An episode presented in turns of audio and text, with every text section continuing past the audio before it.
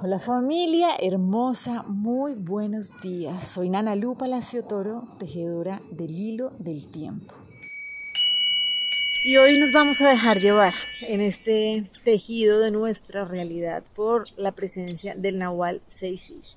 Este Nahualito hoy lo que nos viene a decir es que incluso en esas situaciones donde, entre comillas, nos equivocamos, nunca podemos dejar de oír la voz de nuestra divinidad. Entonces, miren, esto es clave porque muchas veces, si esto no lo comprendemos, lo que hacemos es caer en un discurso de culpabilidad, ¿cierto? Es como se dice en Colombia, es como tener rabo de paja. Y cuando uno tiene rabo de paja es muy difícil poder levantar la cabeza y hacer lo que hay que hacer. Sí, que no se nos olvide nunca que la divinidad no tiene los miedos que tenemos nosotros, no es así de egoísta, ¿sí? no dice, ay, te portaste mal, entonces Primero, no ni hay malo ni hay bueno, ¿sí? Entonces, no nos está juzgando. Entonces, esto es clave que lo tengamos en mente, porque realmente, ¿qué sucede cuando uno hace un acto que no trae los frutos que realmente quiere cosechar? Ok, pues hay algo que revisar, ¿sí? Pero esto no lo podemos hacer si entramos en una dinámica de culpa. No hay culpabilidad, hay responsabilidad, ¿sí? Y sencillamente, si nosotros estamos teniendo resultados que no son los que queremos, pues la divinidad incluso a través de ese malestar nos está hablando y nos está diciendo que hay algo que necesitamos hacer diferente, ¿sí?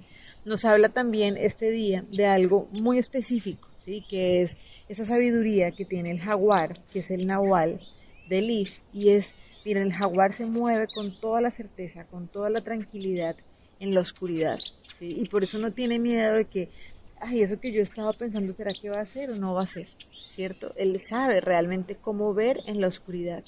Y esto es lo que precisamente hace siete días abrimos cuando trabajábamos en la puerta de que la magia de la semilla consiste en que para crecer no requiere ver para creer. Entonces, si hay algo que estamos manifestando que no es lo que hubiéramos querido, ¿cierto? Es como que hemos sembrado algo que no es lo que queríamos cosechar tenemos niveles de malestar, pues atención, que a través de eso también nos está hablando la divinidad y nos está diciendo por ahí no es.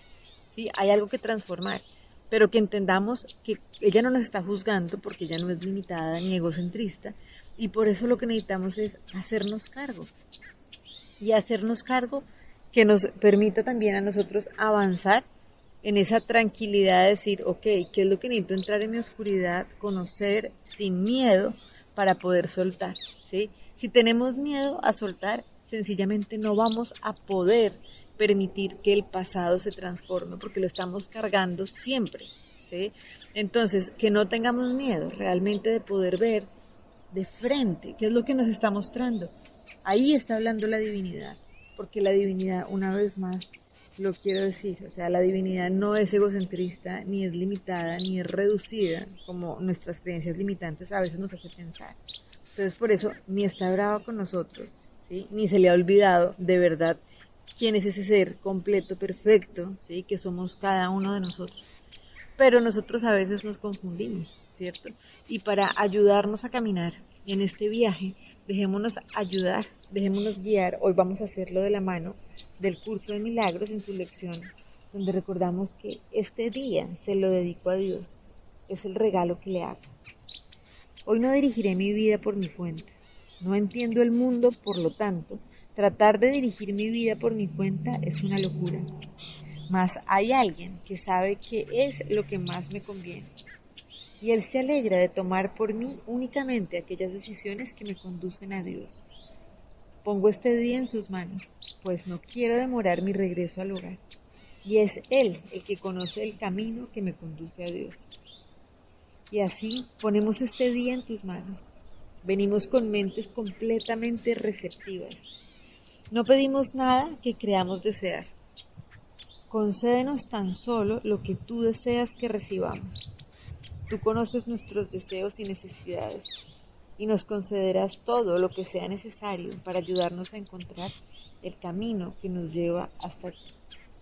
Les mando un abrazo gigante y bueno, maravilloso saber que no hay nada que temer y que así cada vez vamos afinando más, incluso a través de lo que nos gusta y lo que no nos gusta tanto, para poder oír esa voz de la divinidad. Bendiciones y que tengan un día hermoso. Chao.